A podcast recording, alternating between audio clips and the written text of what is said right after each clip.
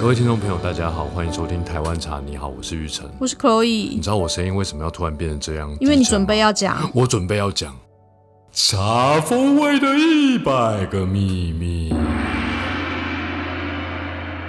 有点久没有讲到单元了，了不用自己配来，会有人帮你后置。真的吗？真的吗？是啊我们有是啊那个当的音效有就有有对有了有，一直有那个当的音太好效了，太好了。了。嗯，今天要来帮大家解解答一下，啊对对对，就是茶的秘密又累积了一阵子，呃，各个管道来的茶的问题。对我其实这个问题对我来说，我我我有两个问题啦。我们先讲第一个问题，好，第一个问题就是会不会很难啊？我怕我答不出来，那答不出来你就去去那跳 Google。那那边可以跳一下。好，那个第一个问题就是呃，跟采收有关系。茶叶的采收，对，因为我们金盛宇这去年二零二三年推出了一些世界选茶，嗯，那过去我们都以台湾茶为主的时候，其实基本上百分之八十的茶应该都是所谓的手采茶，也就是球形或条索状，它是比较完整的叶片。那出现了日本茶、普洱茶跟比如说呃大吉岭那边的红茶，它里面也有部分是机采的茶。那机采茶就是机器采收的茶，手工采收跟机器采收不是那个动物的鸡去采收的茶，好，也不是它的去对施不是肥的用场动物，不是对对，用跟动物物采没收，关系，就对机器跟。人工嘛。 那如果说手手工采的茶跟机器采的茶，以前在台湾茶的分别我还可以理解嘛，就是比较嗯手工采的就比较珍贵喽，对对对手采茶啦，对对对，手采茶。那可是加上了日本茶，其实日本茶就我所知有基本上都是机器采收的茶，极少数，极少数，基本上都是机器采是手收采。对，那嗯在这个就是我们以全球的茶叶市场来看的时候，到底机采茶跟手采茶，它在它有什么差别？有什么优缺点吗？还是说以我们消费者的角度，我该怎么选择？以消费者的角度，就是一定最终要花钱买嘛，对，对不对？那机器采收的茶一定比较便宜，手采的茶一定比较贵。因为机器采收它节省了人力成本，对这个节省人力成本啊，其实我可以用台湾茶的案例去说明，到底差多少人力成本。如果我今天一片茶园，我用机器采收，我就是两个人推着一台机器，然后我就推一天。那如果同一片茶园呢，我今天想要用人工采收，就是所谓的手采茶的时候，我需要两百个人，嗯，所以两百除以二是多少？一百啊，对，所以它差了一百倍的人力，是所以它当然会贵。但事实上，我个人还是很推荐大家多喝手采茶，因为手采茶虽然它用了一百倍的人力，但事实上它不会比机采茶贵一百倍的价格。是，那手采茶当然在风味上面绝对有它的美妙之处，大家才会愿意花一百倍的人力去采收这个茶叶嘛。嗯，那它的美妙之处就在于说，一个叶子，当我们用机器采收的时候，它可能是把这个整片叶子削成了三片或两片，嗯，但是我用手采的时候，我的手可以去在这个叶子的梗的地方把它采下来，所以它整个叶子是完整的。嗯，那完整的叶片跟破碎的叶片，大家可能也不容易去体会到底有什么差别。我举个例子，如果我的手就是一片叶子，现在机器采收的时候，它可能把我的手指跟手掌切成了三五片，对，那我是不是会一直流血，一直流血，一直流血？嗯，但是如果我今天是手采的时候，我可能从手腕的地方就把这个手掌很完整的拧下来了，那可能所还可以移植啦。所有的这个精华，血不会乱喷。当然你说啊，手腕的地方会乱喷，对对对，可是手腕喷嘛，但是手掌的血或者是手掌就是表面积比较小啦，对，就说手采茶的叶片，它可以完整的保留呃茶树本来的精华，在自然的条件下孕育的精华。嗯嗯嗯，这当然，当后置加工的过程中，它比较有更多饱满的成分可以去转化。简单白话文的意思就是，我刚讲的不够白话吗？AI 翻译机。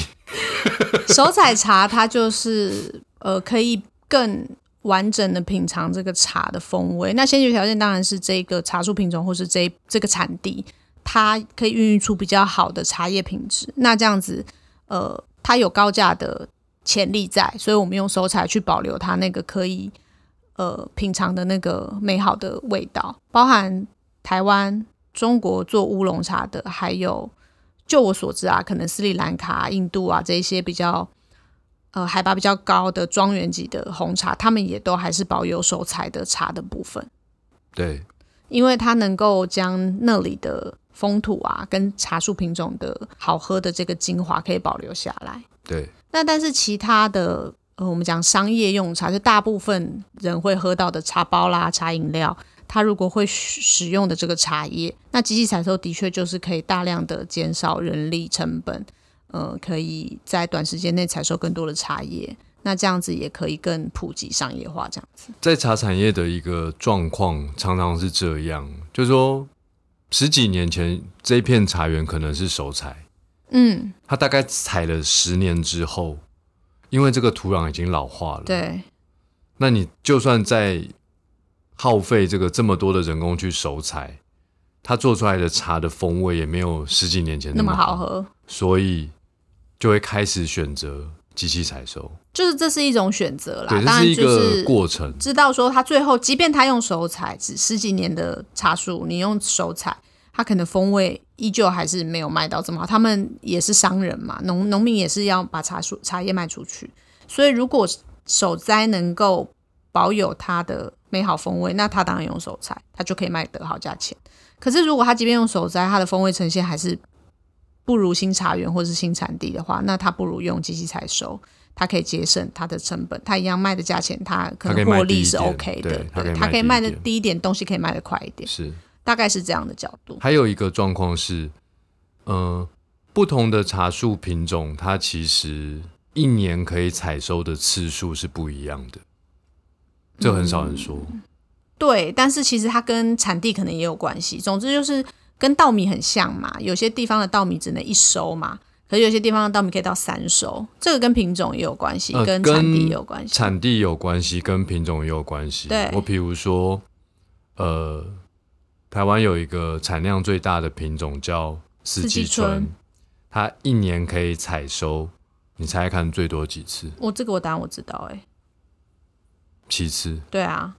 对啊。这以前有讲过，哦，你都记得我说的，对啊，好学生欸呢、就最 多有七 AI 次。哎翻译机，你用什么样的晶你片？们回去听一下，我觉得在大概你的是在前十集我们讲不知春的这个集数的时候有讲到这件哦，事，是哦我都我都没有印象了。应该在前十集，的啊因为我们前面不是有讲过我们说所有那个金圣宇的经典的茶对馆嘛。，那四季春因为它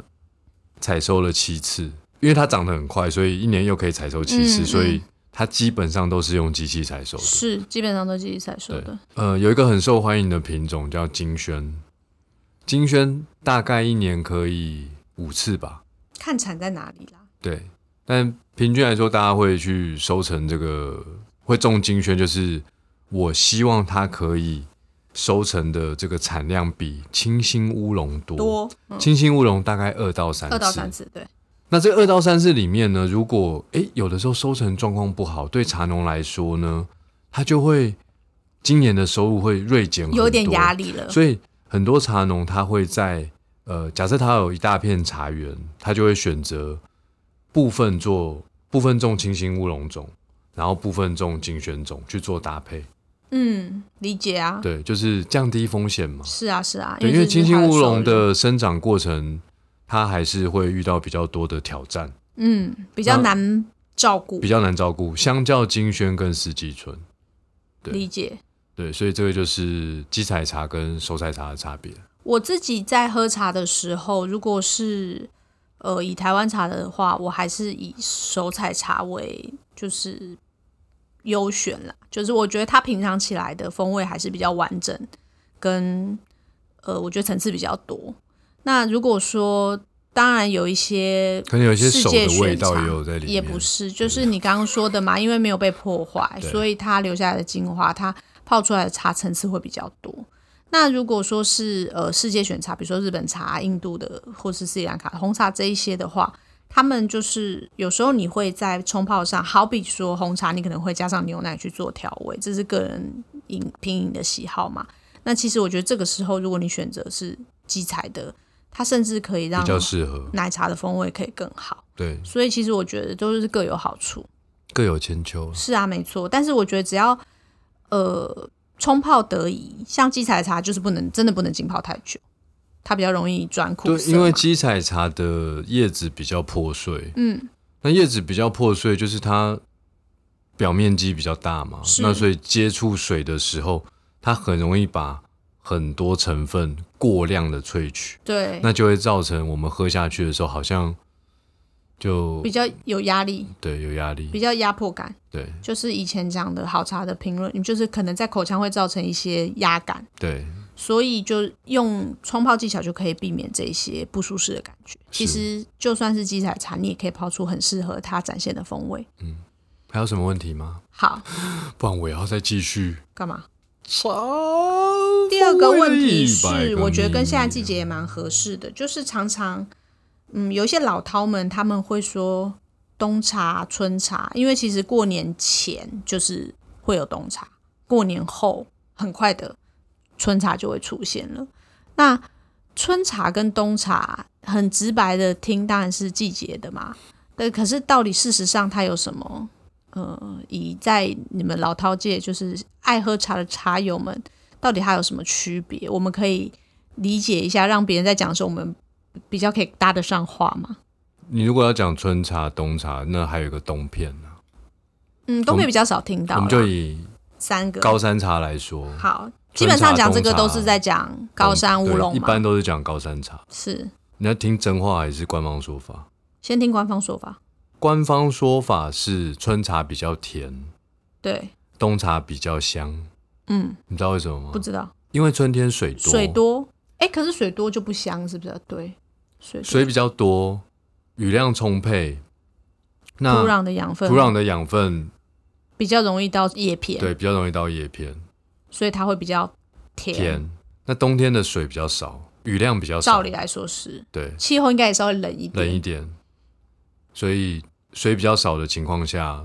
呃，做出来的茶香气比较比较足。足哦。官方说法，对，当然官方说法很多版本，但是我我现在讲的这个官方说法是同整我下来认可差不的多是这样的。我认可的是，，对，因为还是有人说冬茶比较甜啊，春茶比较香啊，什么什么啊都有，但但是是你自己的感觉是这我样，我觉得从自然条件的角度去判断这个官方说法对错会比较精准一点。如果气候都是很平稳，没有什么特别的气候现象的时候，就是如果今天是干冷的冬天，产出来的茶会比较香，香；如果是雨水多一些的春天，产出来的茶会比较甜。当然，它雨水不能多到很多，它只是相较于那个冬天是稍多的雨水的这个状况对。然后冬片其实它是因为珍贵，太少了啦。对，因为在呃海拔比较高的地方呢，它过了一个时间就长不出来了，对太冷啊啦。所以呃有的茶园它希望能够在冬茶收两次，嗯，所以它第一次采的时候就会比一般冬茶采收前一多阵子早一点采，先采收，然后它到了冬天的这个尾声，它可以再采一次。可是这样子加起来采起来不是差不多多？可是冬茶因为产量真的很少，可是我的意思是说，如果它是在中间的时候采收，跟前面头采一次、后采一次，它哪一个会比较划算？为什么它要采两次？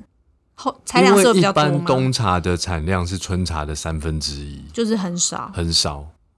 所以我宁愿两次加起来比会稍微多一比点。原来那一次多。哦，